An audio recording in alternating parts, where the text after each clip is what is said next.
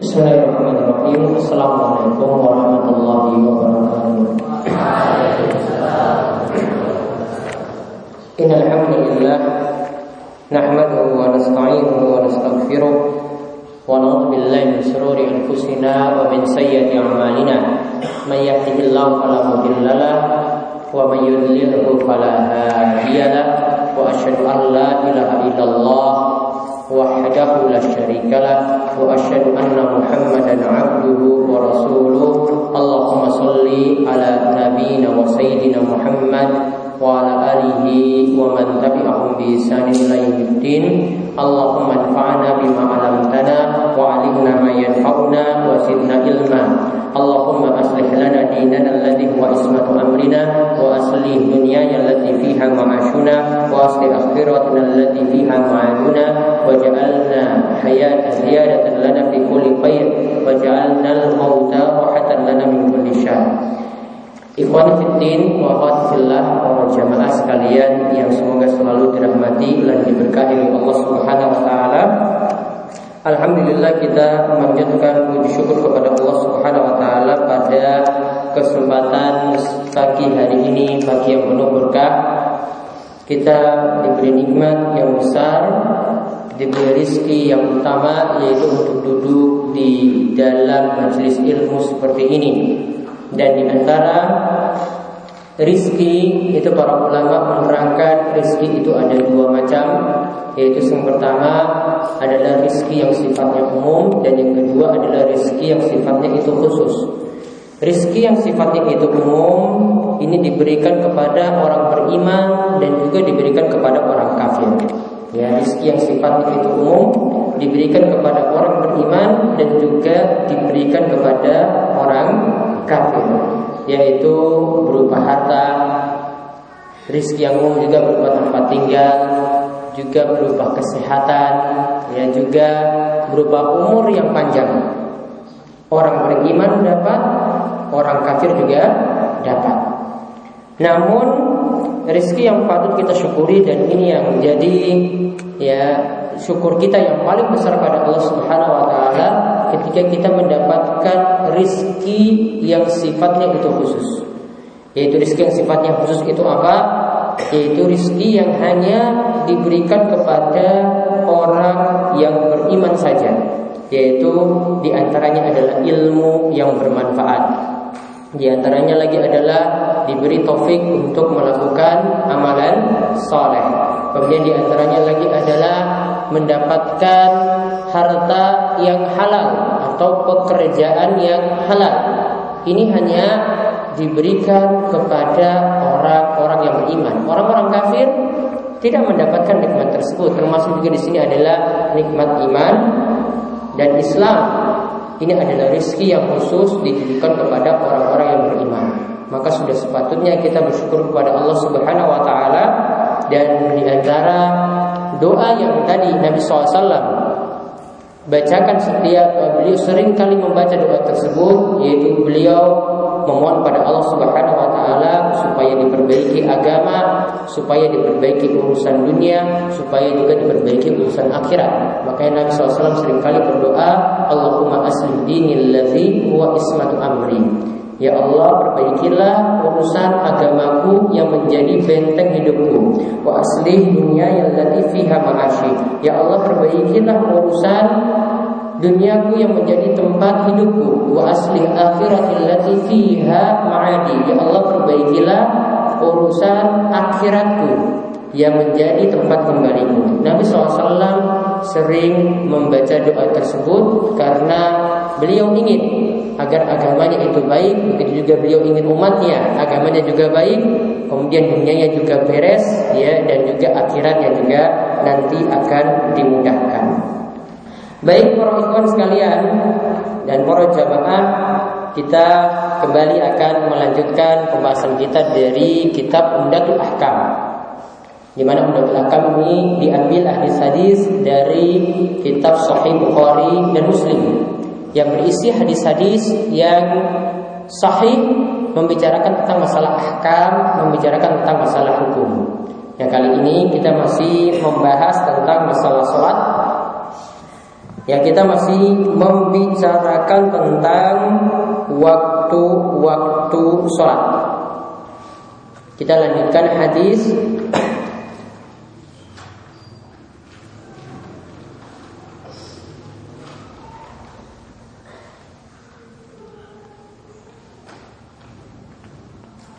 Kalau di terjemahan itu hadis nomor 56. Hadis terjemahan itu hadis nomor 56. Kalau di kitab saya hadis nomor 49. Ini adalah hadis yang keenam yang membicarakan tentang waktu-waktu sholat. Jadi kita masih membicarakan tentang waktu sholat. Kita lihat hadis ini yaitu dari sahabat Abdullah bin Abbas radhiyallahu anhu ia berkata ataman Nabi sallallahu alaihi wasallam bil isya fa kharaja Umar faqal as-salata ya Rasulullah Dikatakan oleh Ibnu Abbas Nabi sallallahu alaihi wasallam itu pernah menunda waktu Isya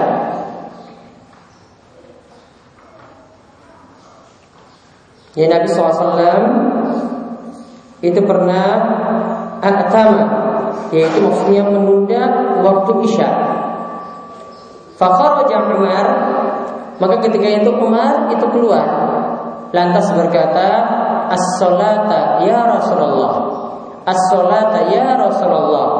Salat wahai Rasulullah salat wahai Rasulullah. Kemudian rokok dan nisa'u musibyanu fa kharaja wa ra'sahu yaqtur. Kemudian ketika itu ya Nabi SAW di sini ya, disebutkan dalam hadis para perempuan dan anak-anak itu pada tidur tertidur dan saat itu kepala Rasulullah SAW keluar dalam keadaan basah. Kemudian Nabi SAW itu mengatakan, Laula an asyukka ala ummati au ala nasil amartuhum bihadhi salat hadhihi sa'ah. Laula an asyukka ala ummati au ala nasi la amartuhum bihadhi salat hadhihi sa'ah. Yaitu kata Nabi SAW seandainya tidak memberatkan umatku atau tidak memberatkan ya para jamaah, maka aku akan memerintahkan mereka untuk mengerjakan sholat isya di waktu ini.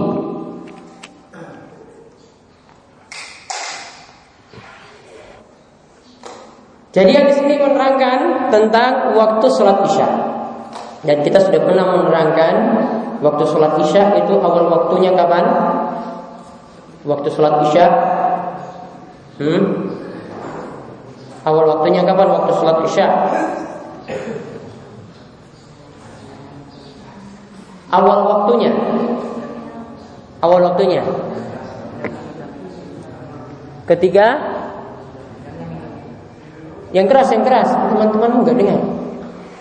Coba. Ketiga Cahaya merah di ufuk barat hilang. Ya, betul. Kemudian waktu akhirnya sekitar jam 11. Apa itu sekitar jam 11? Hah? Pertengahan malam. Nama itu siapa? Amr. Iya. Amr. Nanti setelah ini hubungi saya. Tadi coba diulang waktu awal isya kapan?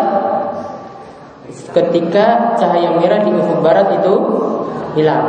Waktu akhirnya pertengahan malam. Pertengahan malam itu dihitung dari waktu maghrib sampai waktu subuh. Waktu maghrib itu jam 6 lah kira-kira Waktu subuh jam 4 Berarti dari jam 6 sore Sampai jam 4 subuh itu berapa jam? Berapa jam? Berapa jam dari jam 6 sore sampai 4 subuh? Berapa jam? 12 sampai 10? 10 Dibagi 2 berapa? 5 6 ditambah 5 Berarti 11 Berarti sekitar jam 11 ya, Sekitar jam 11 tadi Itu yang dimaksudkan dengan pertengahan malam Nah hadis ini menerangkan bahwa waktu sholat isya Nabi SAW itu kadang mengakhirkannya Jadi kadang waktu sholat isya itu diakhirkan, ditunda. Namun dalam hadis ini Nabi SAW katakan seandainya tidak memberatkan umatku Ya taruhlah Nabi SAW itu sholat isyanya jam 10 Ya, taruhlah misalnya Nabi SAW itu sholatnya jam 10 Seandainya tidak memberatkan umatku Maka aku akan memerintahkan mereka untuk melaksanakan sholat isya pada waktu seperti ini. Yaitu ya sekitar jam 10 tadi.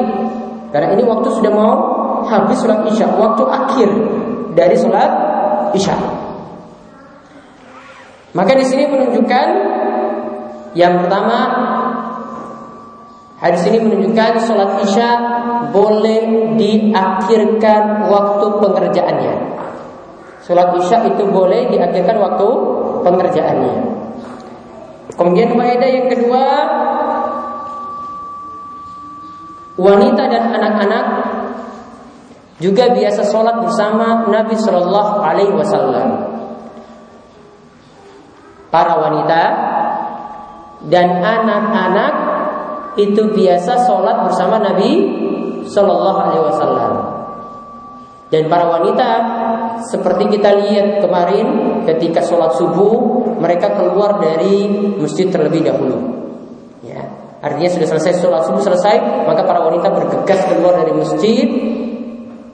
Baru setelah itu jamaah laki-laki. Ini menunjukkan bahwasanya para wanita juga melaksanakan sholat berjamaah di di masjid dibolehkan namun tentu saja syarat-syarat yang perlu diperhatikan ketika wanita ingin melaksanakan sholat berjamaah di masjid.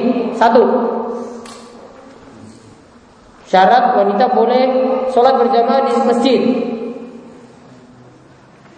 Yang pertama, meminta izin pada suami atau wali.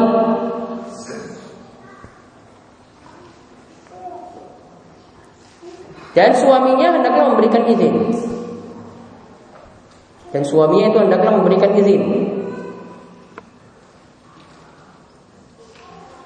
Yang kedua, menutup aurat. Jadi bukan seperti sebagian ibu-ibu kalau pergi ke masjid rukuknya mukenanya itu ditenteng. Ya, nanti dandanya itu dandan menor terus sampai pergi ke masjid bukan. Namun sejak dari rumah sudah menutup aurat. Ya, sejak dari rumah sudah menutup aurat. Syarat yang kedua. Syarat yang ketiga tidak memakai wangi-wangian. Tidak memakai wangi wangian. Karena ini suatu musibah yang besar jika wanita itu memakai wangi-wangian. Ada sebagian perempuan yang memakai wangi-wangian ini sudah jalan 100 meter. Ya, ini sudah jalan 100 meter. Itu masih tercium baunya. Ada juga sebagian perempuan yang naik angkot sampai dia tahu ini angkot yang tadi dia pakai tadi pagi. Gara-gara parfumnya masih ada di situ. Ya, gara-gara parfum masih ada di situ. Oh, ini sing ini bis atau ini angkot yang saya naik tadi pagi. Gara-gara parfumnya masih ada di, di situ. Lihat ini parfum bagi wanita seperti itu. Sampai dia ketahui ini angkot yang dia naiki. Ini tidak dibolehkan wanita ketika keluar rumah. Ini mau pergi sholat loh. Ini untuk mau pergi ibadah, bukan pergi jalan-jalan. Ini mau pergi ibadah. Tidak diperkenankan memakai wangi wangian. Ya, tidak diperkenankan memakai wangi-wangian. Pernah ada suatu kisah dari Umar, sahabat Umar bin Khattab. Suatu saat dia mencium bau wangi dari soft wanita. Dan ketika itu Umar ingin nahi ingin mengingatkan wanita tersebut. Ketika Umar mau pergi ke belakang, belum sampai ke saf perempuan untuk memperingatkan wanita tersebut, wanita tadi sudah ketakutan. Ya, wanita tadi sudah ketakutan, hampir kencing celana di tempat. Hampir kencing celana di di tempat. Gara-gara tahu itu salah, dan ini yang datang itu untuk mengingatkan adalah Umar bin Khattab. Jadi seperti itu di masa para sahabat itu sangat-sangat dilarang untuk memakai wangi-wangian ketika keluar rumah termasuk juga di sini adalah ketika pergi sholat berjamaah ke masjid. Jadi tiga syarat ini mesti dipenuhi ketika wanita itu ingin ke masjid untuk sholat berjamaah, minta izin sama suami atau sama wali. Kemudian yang kedua menutup aurat. Kemudian yang ketiga tidak memakai wangi-wangian. Kalau laki-laki bebas pergi ke masjid. Ya, itu orang minta izin. Terus yang kedua tadi apa? Menutup aurat. Laki-laki ya tetap menutup aurat. Yang ketiga, laki-laki malah diperintahkan memakai wangi wangian. Jangan ambuneki ambu keringat. Ya, jangan lagi habis negal, bau keringat kemudian dibawa masuk ke masjid itu nggak boleh. Ya, karena ini sholat berjamaah Ya, pokoknya ketika di dalam saf sholat berjamaah itu tidak menimbulkan gangguan pada orang lain. Nabi SAW mengatakan al muslimu man salim al muslimuna min lisanihi Seorang muslim itu tidak menyakiti saudaranya dengan lisan dan tangannya. Di antara bentuk menyakiti ya tadi dengan bau keringat. ya, ini termasuk menyakiti saudaranya. Makanya di antara yang dilarang lagi adalah ketika pergi ke masjid Bau-bau yang tidak enak seperti timbul dari bau bawang itu tidak boleh dibawa ke masjid. Kenapa? Di antara alasan para ulama adalah biar tidak mengganggu jamaah yang lainnya. Termasuk juga di sini bau petai. Termasuk di sini juga bau rokok. Bahkan ya kalau bau bawang saja Nabi SAW itu mengatakan ya bahwasanya orang yang makan bawang tadi ya la taqrabanna masjidana janganlah dekati masjid kami mereka yaitu para ulama juga mengatakan untuk orang yang merokok jangan jangan, jangan sampai dekat ke masjid kami juga. Jadi orang merokok nggak boleh masuk masjid sampai bau rokoknya itu hilang. Ya orang yang merokok itu tidak boleh masuk masjid sampai bau rokoknya itu hilang. Nanti bisa ditulis di di pintu ya orang yang bau rokok tidak boleh mendekati masjid kami. Karena ini termasuk mengganggu. Ya, ini termasuk mengganggu. Itu di antara para ulama itu menyatakan seperti itu. Nah, itu tadi yang menunjukkan para wanita dan anak-anak.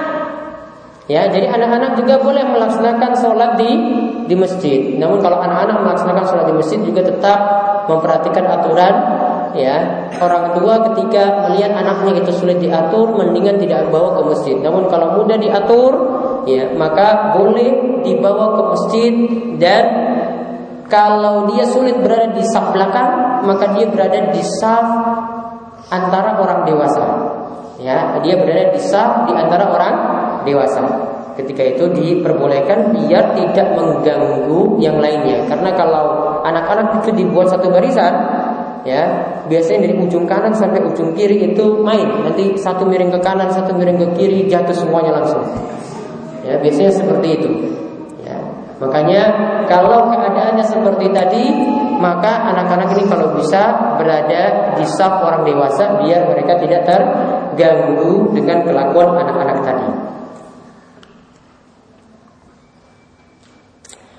Kemudian hadis ini juga menunjukkan bahwasanya boleh Sholat isya diakhirkan namun tetap memperhatikan kondisi jamaah. Boleh sholat isya diakhirkan namun tetap memperhatikan kondisi jamaah. Artinya kalau jamaah tidak kuat untuk waktu isya itu diakhirkan, tetap dikerjakan di awal waktu. Karena biasanya dia sudah tidur cepat. Maka hendaklah dia dilakukan di awal waktu. Namun kalau jamaah itu belum pada ngumpul, masih bersiap-siap untuk sholat isya, mungkin jam 9 atau jam 10 baru melaksanakan sholat isya, tidak masalah untuk waktu sholat isya tadi diundurkan.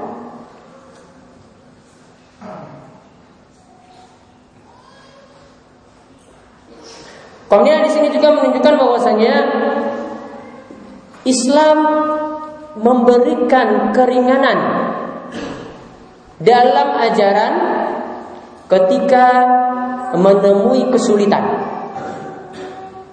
Ya, ketika ada kesulitan dalam suatu amalan, maka Islam memberikan suatu kemudahan.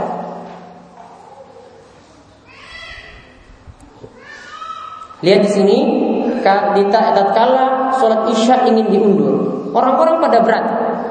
Maka ketika itu Nabi SAW sudah kalau berat seperti ini dikerjakan di awal waktu. Namun kalau mereka tidak berat ya tetap diakhirkan.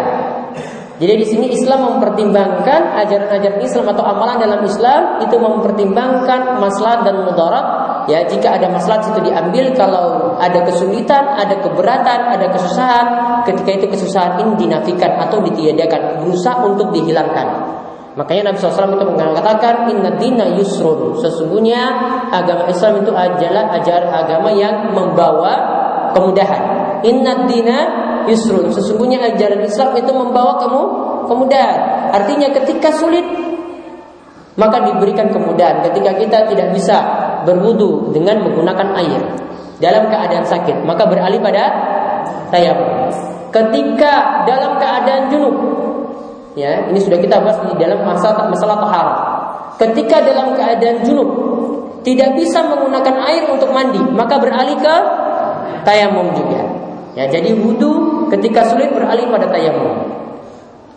Mandi ketika sulit juga beralih kepada tayamum. Orang yang mengerjakan sholat jika tidak mampu dalam keadaan berdiri maka bisa beralih dalam keadaan duduk. Ya, ini adalah nikmat dalam ajaran Islam, Islam selalu membawa kemudahan-kemudahan seperti itu. Kemudian di sini juga yang jadi dalil oleh sebagian ulama disunahkan sholat isya itu diakhirkan. Jadi sunahnya memang diakhirkan. Ya disunahkan sholat isya itu diakhirkan. Namun tetap tadi mempertimbangkan maslahat apa yang baik untuk jamaah. Namun di sini sebagian ulama berdalil sholat isya itu paling bagus diakhirkan.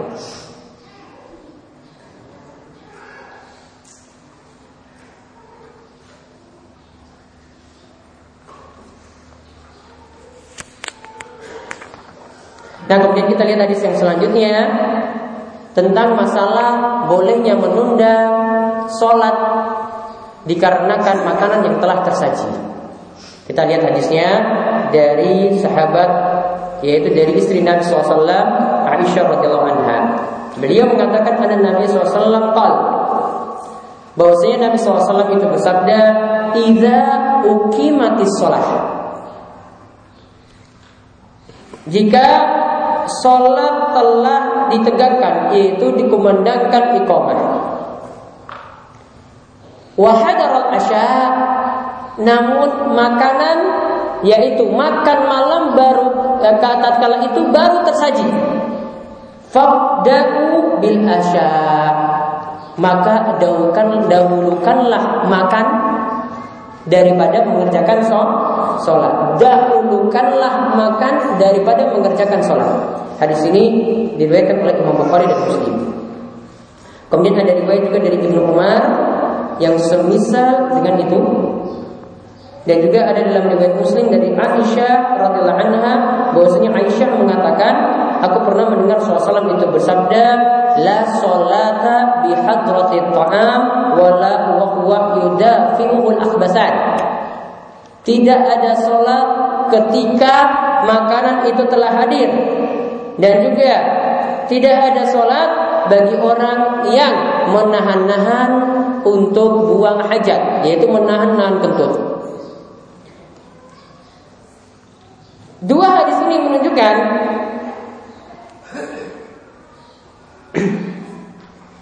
yang pertama faedah yang bisa kita ambil adalah sholat berjamaah boleh ditunda oleh seseorang jika makan malam telah tersaji. Jika makan telah tersaji, makanan telah tersaji.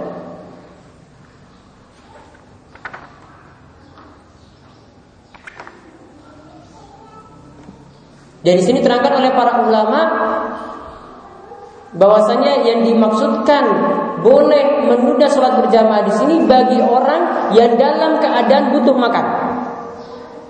Ya, yang dalam keadaan butuh makan.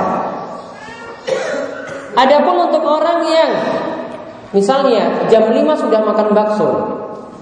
Misalnya ya, jam 5 sudah makan bakso. Jam 6 mau maghrib. Ibunya buat lagi makanan ketika itu. Makan kan berarti tadi masih kenyang kan? Masih kenyang. Ketika itu tetap mendahulukan sholat berjamaah. Namun misalnya ada orang yang ketika waktu maghrib berbuka puasa, ya dia makan seperti biasanya, kemudian datanglah waktu sholat maghrib. Datanglah waktu sholat maghrib ketika itu. Ya, dia pada saat itu butuh makan karena untuk berbuka puasa, maka dia boleh menyantap makanan yang ada. Ya, misalnya ada kurma atau ada teh di situ atau ada snack di situ atau mungkin ada makanan yang ringan di situ dia santap baru setelah itu dia berwudu dan melaksanakan sholat berjamaah. Boleh. Ya, walaupun ketika itu telat dan ini termasuk uzur. Kemudian faedah yang kedua di antara uzur untuk menunda sholat jamaah di antara uzur untuk menunda sholat berjamaah adalah makanan yang telah tersaji. Adalah karena adanya makanan yang telah tersaji.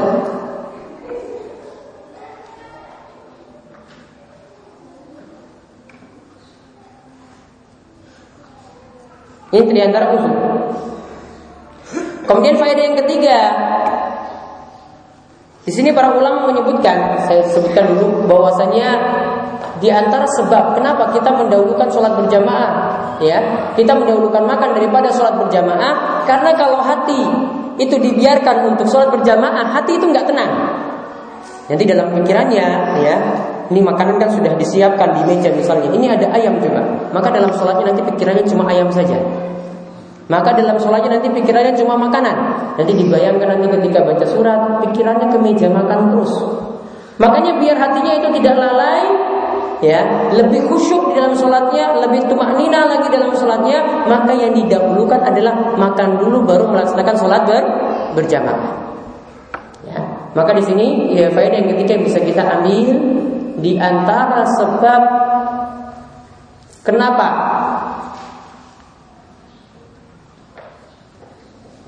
makan malam didahulukan daripada sholat berjamaah karena hati jadi tidak tenang ketika kita mendahulukan sholat. Karena hati jadi tidak tenang ketika kita mendahulukan sholat daripada ma makan.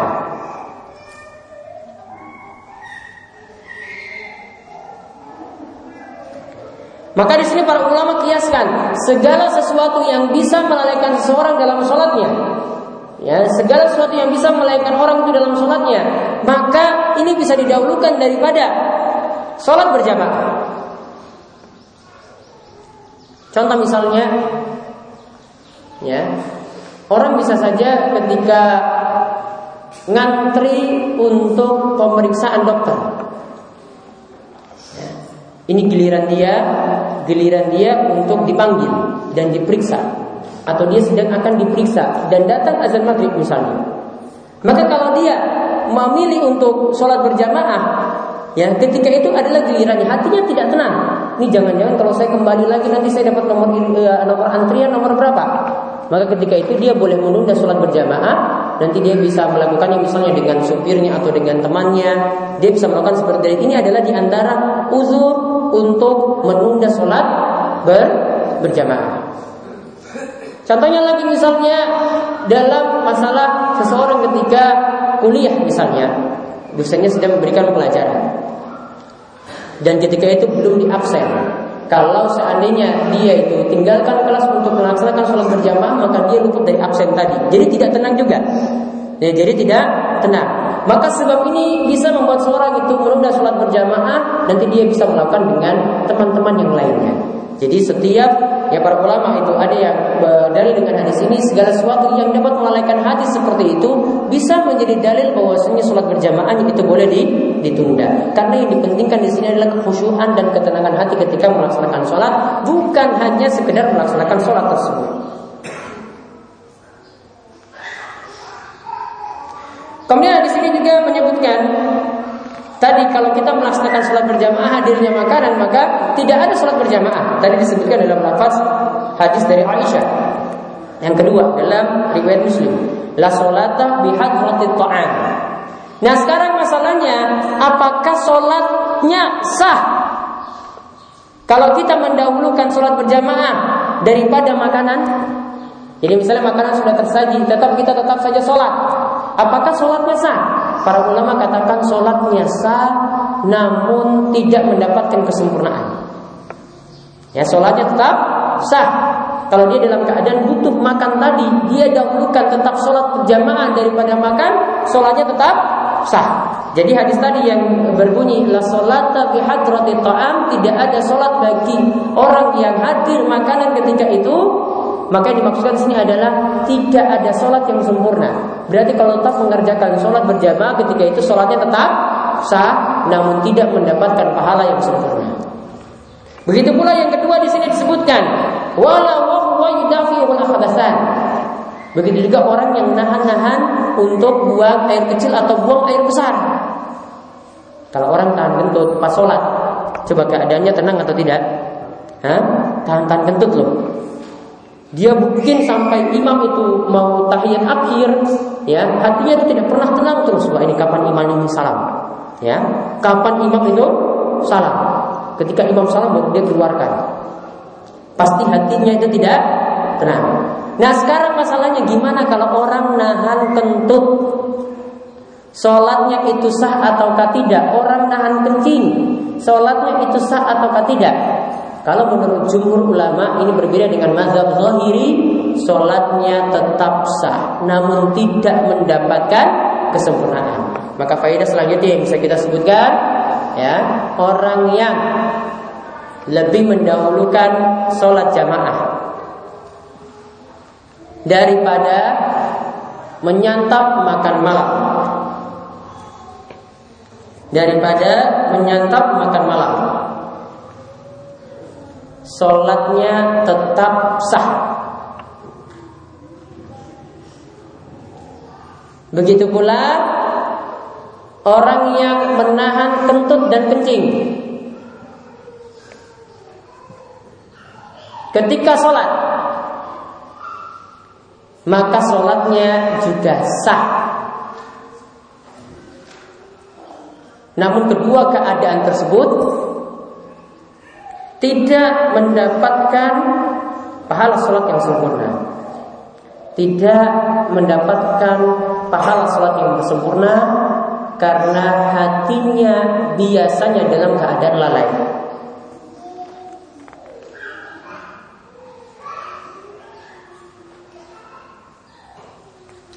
Ya karena biasanya hatinya itu dalam keadaan lalai. Jadi intinya orang yang tetap sholat berjamaah Padahal makanan telah tersaji, sholatnya tetap sah. Orang yang nahan kentut dan orang yang nahan kencing ketika sholat, sholatnya juga tetap sah. Namun pahala sholatnya yang ber, berkurang. Pahala kesempurnaan sholatnya itu yang berkurang. Kemudian satu hadis lagi kita lihat yaitu hadis dari Abdullah bin Abbas radhiyallahu anhu. Itu hadis ke-8 dalam bab ini. Eh, Ibnu Abbas mengatakan syahidan indi rijalun mardiyun. Ada beberapa orang yang mardiyun, yaitu orang yang diridhoi. Wa ardahum indi.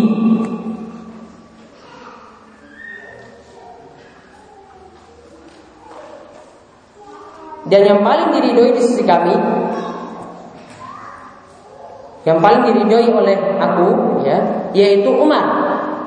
Yaitu Umar itu mengatakan anna Nabi sallallahu alaihi wasallam naha anis salat ba'da subhi hatta tatlu asy-syamsu wa ba'da al-'asri hatta taghrub. Yaitu Nabi sallallahu alaihi wasallam melarang salat setelah subuh. Hingga matahari terbit dan Nabi SAW melarang sholat setelah asar hingga matahari tenggelam. Jadi perkataan Umar di sini yaitu dari dia menyebutkan tentang perihal larangan Nabi Shallallahu Alaihi Wasallam. Ya, jadi hadis itu kadang penyebutannya adalah dengan menyebutkan Nabi Shallallahu Alaihi Wasallam itu melarang. Dan ini dianggap juga hadis. Namun kedudukannya itu berbeda dengan seseorang itu mengatakan bahwasanya aku pernah mendengar Rasulullah SAW itu mengatakan demikian atau telah menceritakan kepada kami Rasulullah SAW. Ini derajat hadisnya itu lebih tinggi daripada perkataan seperti ini. Namun intinya di sini hadis ini menunjukkan larangan uh, waktu uh, waktu terlarang untuk sholat. Ya waktu terlarang untuk sholat.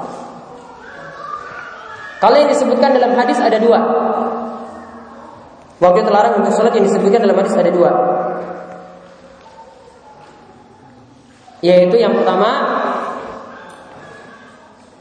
setelah sholat subuh sampai matahari terbit. Setelah sholat subuh sampai matahari terbit.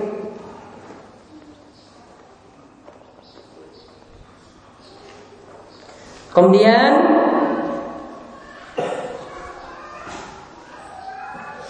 yang kedua setelah sholat asar sampai matahari tenggelam.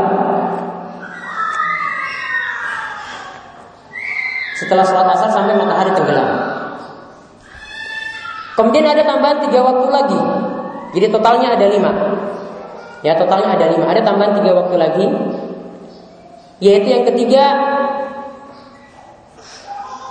Ketika matahari terbit sampai setinggi tombak Ketika matahari terbit sampai setinggi tombak.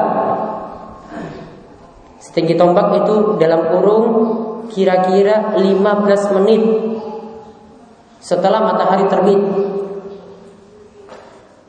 Ya setinggi tombak itu kira-kira 15 menit setelah matahari terbit. Ini keterangan dari Syekh Muhammad dan keterangan dari Lazada Imam.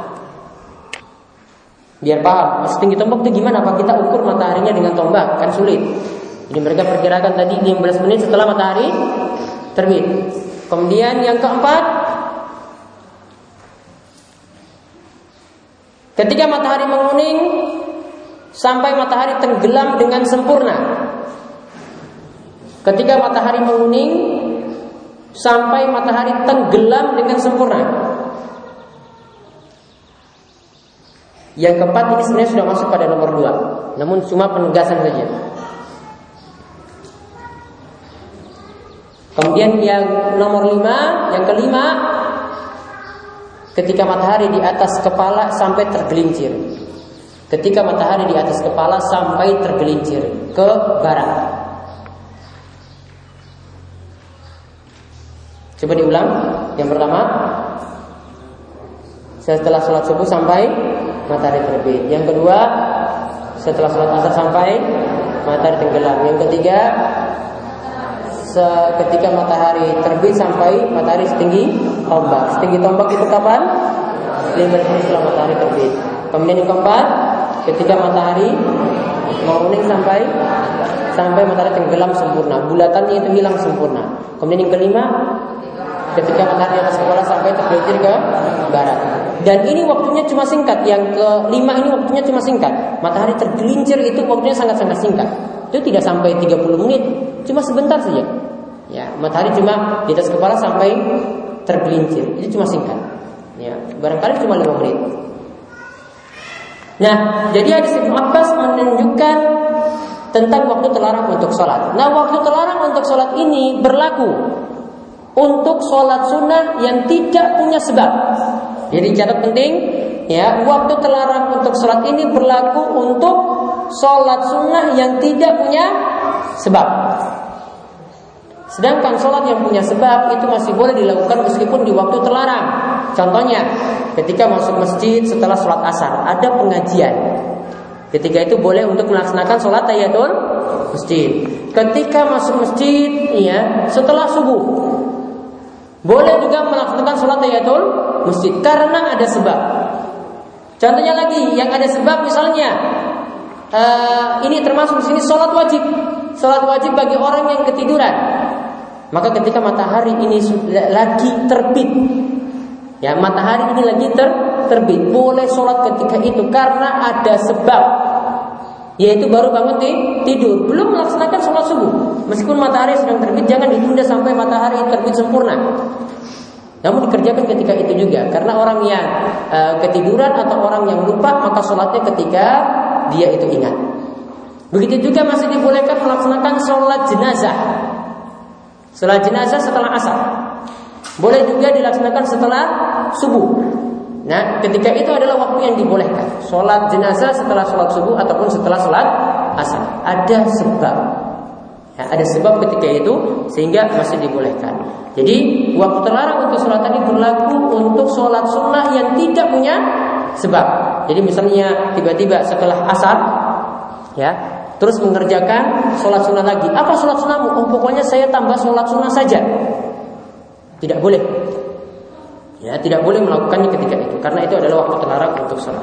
Allah alam bisawab ini kita kaji pada kesempatan kali ini mudah-mudahan bermanfaat. Kalau nanti pada kesempatan berikutnya kita akan melanjutkan dengan hadis-hadis yang lainnya dari kisah Umdatul Hakam. Semoga sebelum kami tutup ada pertanyaan sekitar 7 menit. Silakan.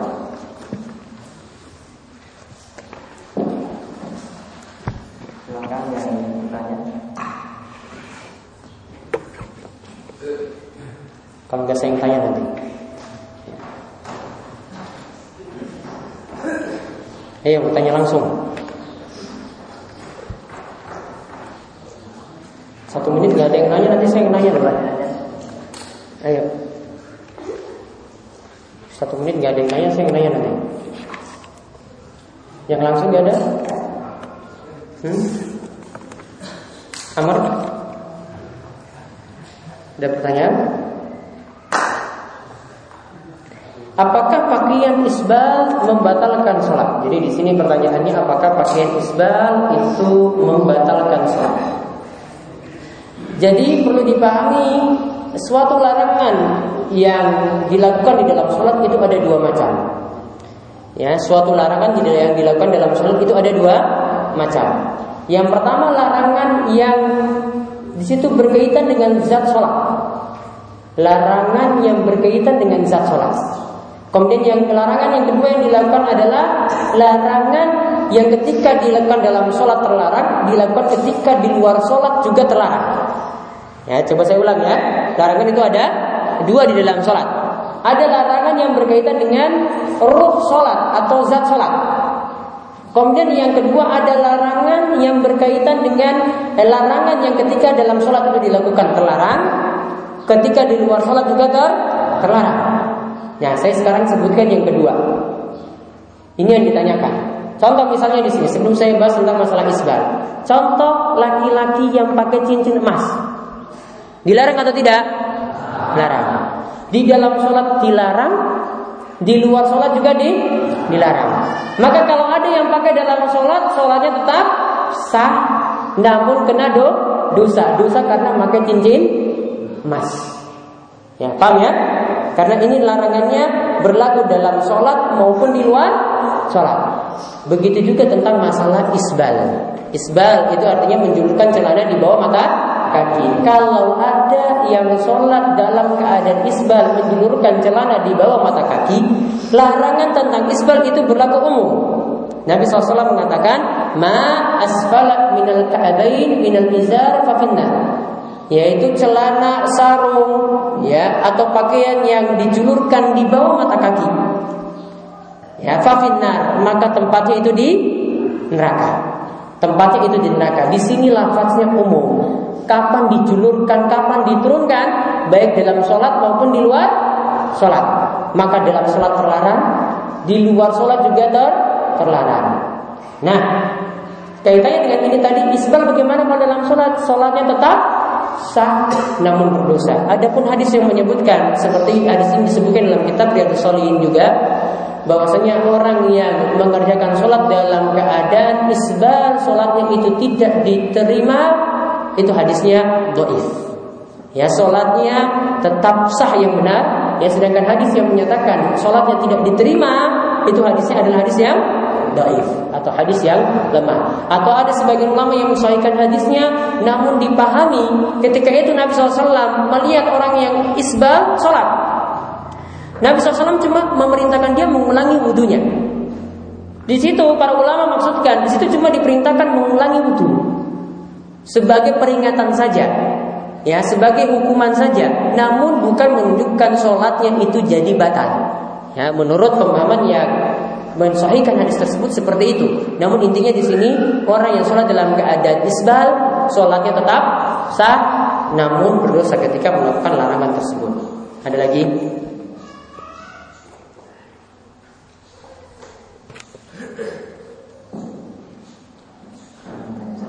Ya. Tentang sholat jamaahnya anak-anak masjid Ya. Adakah batasan-batasan umur berapa anak itu sudah diperbolehkan untuk diajak sholat berjamaah? Umur berapa anak sudah dibolehkan untuk melakukan sholat berjamaah? Umurnya di sini tidak ada patokan. Yang ada dalam uh, uh, Nabi SAW itu perintahkan untuk masalah sholat Untuk mengajak anak sholat Nabi SAW itu perintahkan ketika mereka berumur ya 7 tahun Ketika 10 tahun tidak sholat maka di dipukul.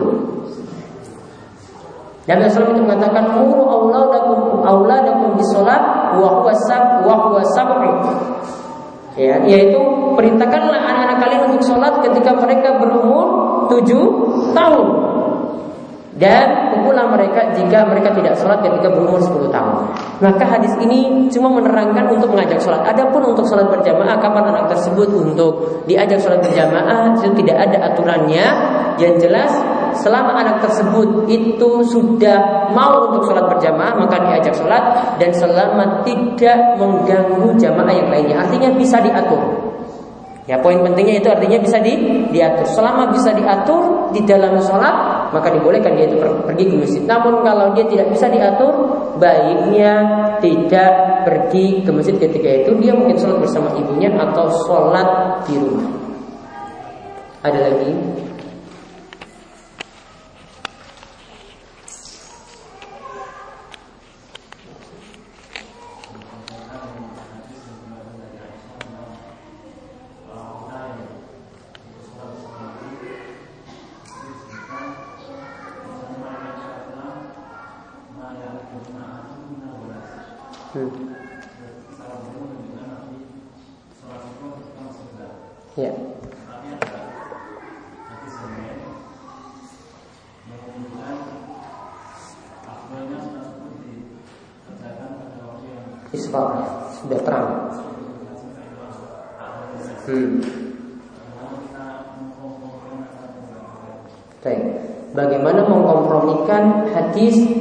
yang menyatakan bahwasanya di situ para wanita sholat dan keadaan masih golas, yaitu keadaan masih gelap. Dan juga hadis yang memerintahkan untuk sholat pada waktu isfar. Maka para ulama itu menerangkan hadisnya ada di Umdatul Ahkam. Di pertemuan kemarin telah kita singgung atau dalam lafaz yang disebutkan ada lafaz hadis yang menyatakan asfiru bil fajar. Tundalah waktu sholat subuh sampai keadaan terang. Ya tundalah waktu sholat subuh sampai keadaan terang. Namun di sini para ulama uh, mengkompromikan di antara dua dalil ini mereka nyatakan bahwasanya boleh memilih di antara dua waktu tadi yaitu ketika waktu kelas kita melaksanakan sholat subuh ini menunjukkan tadi kalau hadis tersebut menyatakan demikian maka ini menunjukkan bolehnya dan juga boleh dilakukan ketika terang. Namun di sini dari hadis yang kita bahas tadi yaitu tentang wanita yang sholat masih dalam keadaan golas ya menurut saya Sa'di yang paling tepat disunahkan dalam keadaan gelap itu lebih bagus karena waktu sholat subuh itu lebih ringkas. Sedangkan yang diterangkan tentang hadis yang dikerjakan pada waktu isfar itu cuma menunjukkan bolehnya. Namun dikerjakan di awal waktu itu lebih baik. Artinya kalau ditunda sampai waktu isfar masih boleh. Ya. Jarak kompromikan kalau Syekh Sa'di beliau perintahkan beliau sarankan seperti itu. Yaitu disunahkan tetap mengerjakannya di waktu gelap. Ya. Dan sekali-kali boleh menundanya sampai waktu terang. Namun ada pendapat yang berbeda dari ulama uh, Hanafiyah, mereka menyatakan bahwasanya waktu isfar itu lebih bagus. Namun Allah Allah pendapat yang lebih tepat tadi komprominya karena seringnya, ini seringnya ya, sholat Nabi SAW itu masih dilakukan untuk sholat subuh dalam keadaan gelap, maka sholat subuh yang lebih bagus dilakukan dalam keadaan gelap. Namun sekali-kali boleh dalam keadaan isfar. Apakah boleh sholat dalam keadaan duduk bukan karena sakit tapi karena kecapean? Kalau kecapean yang memang berdiri itu sulit, untuk sholat wajib boleh dilakukan dalam keadaan duduk. Namun untuk sholat sunnah, meskipun mampu berdiri, tetap boleh dikerjakan dalam keadaan duduk. Namun pahala ketika sholat berdiri lebih besar daripada pahala ketika sholat dalam keadaan duduk. Namun kalau sholat wajib mampu berdiri ya tetap ber berdiri. Namun kalau kecapean dia tidak mau berdiri ketika itu, tidak mampu berdiri, maka boleh kerjakan dalam keadaan duduk. Namun kalau malas, Nah, ini berbeda. Kalau malas itu mampu. Ya, malas itu mampu. Namun kalau malas tetap harus dipaksa untuk berdiri saat itu. Makan malam sudah sholat, makan malam sudah dihidangkan, tapi saat akan ditegakkan, uh, maka yang mana lebih dahulu kan yang dikerjakan. Apabila kita belum merasa lapar atau tidak dalam keadaan lapar tetapi juga tidak kenyang, pas-pasan antara lapar dan kenyang. Maka kalau keadaannya pas-pasan seperti ini tetap didahulukan sholat berjamaah. Yang tadi yang saya katakan, ya di sini juga dijelaskan oleh Syekh Sa'di mendahulukan makan daripada sholat berjamaah itu ketika hati sangat pingin sekali untuk makan. Hati punya keinginan kuat untuk makan. Karena kalau hati punya keinginan kuat untuk makan, saat memilih sholat berjamaah daripada makan malam, maka nanti hati dalam keadaan tidak tenang. Hati dalam keadaan gusar, hati dalam keadaan kacau saat itu. Ya, ini saja keadaannya yang boleh kita mendahulukan makan daripada sholat berjamaah. Namun kalau di sini masih dalam keadaan kenyang atau pas-pasan lah pertengahan, maka di situ tidak dituntut untuk ya mendahulukan makan daripada sholat berjamaah. Wallahu a'lam Ini bisa kami sampaikan untuk kesempatan kali ini. 然后说